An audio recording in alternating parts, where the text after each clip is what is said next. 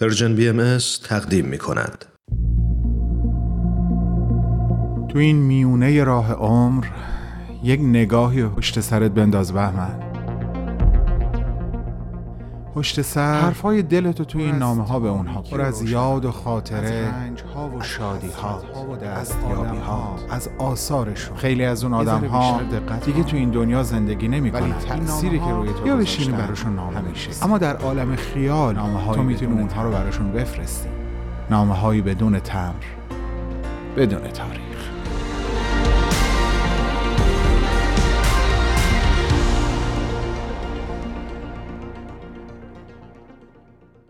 سلام منیر خانم عزیز. حتما اسم پرنده خارزار رو شنیدی. همون پرنده ای که در تمام طول عمرش فقط یک بار می‌خونه اما زیباتر از خوندن همه پرنده های دنیا. او به خارزاری میره تیزترین و برنده ترین خار رو پیدا می‌کنه محکم و با تمام وجودش به اون خار میچسبه و در همون حال تنها ترین و زیباترین آوازش رو سر میده. آوازی که به قیمت جانش از هنجرش رها میشه و به گوش جهان و جهانیان می‌رسه.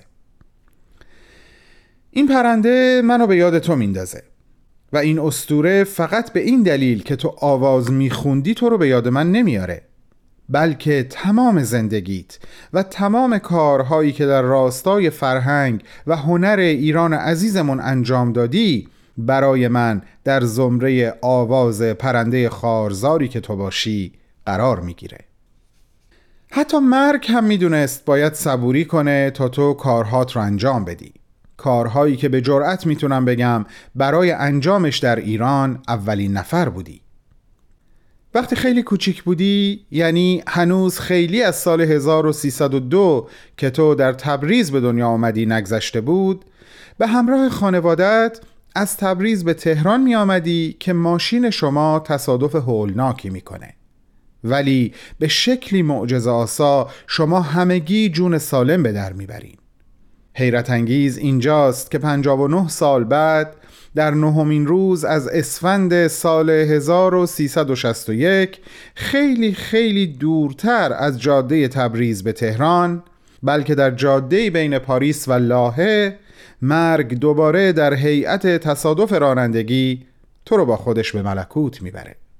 برای همین میگم مرگ هم می‌دونست باید صبوری کنه.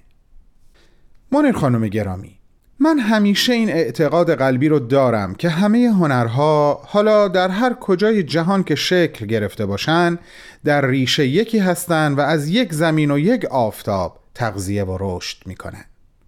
تو به عنوان یک خواننده اپرا و بازیگر تئاتر که در پاریس تحصیل کردی و اجرا کننده 23 اپرای جهانی بودی که بعضیهاش مثل اپرای مادام باترفلای از معروفترین و سختترین اپراهای جهان هست از یک سو و خواننده هشت قطع موسیقی فولکلوریک ایران عزیز خودمون از سوی دیگه این پیوند و ریشه مشترک رو ثابت کردیم.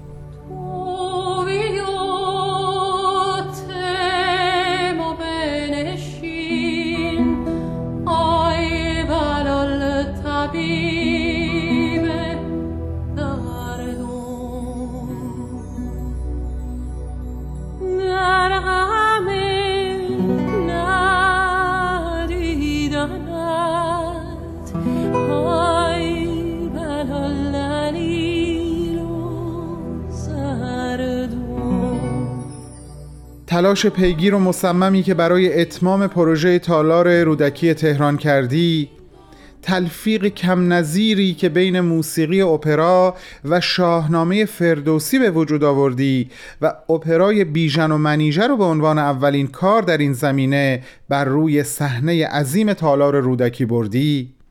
تشکیل گروه سی نفری متشکل از پانزده پسر و پانزده دختر و به عهده گرفتن آموزش آواز اونها و معرفیشون به عنوان اولین گروه کر تالار رودکی. و خیلی کارهای دیگه به نظر من هیچ کدوم کم از خوندنهای بینظیر تو چه در عرصه اپرای جهانی و چه در عرصه موسیقی فولک ایران نداشتن و ندارن. به خاطر همه چیز ممنونم و ممنونیم.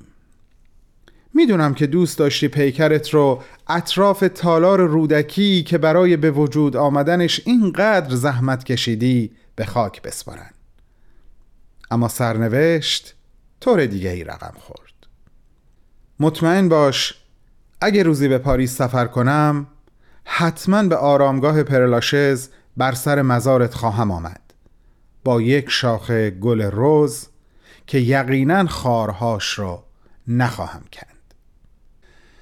با عشق ارادت و احترامی جاودانه به پیشگاه اولین خواننده زن اپرای ایران بانو منیر وکیلی. بهمن و همه دوستانش.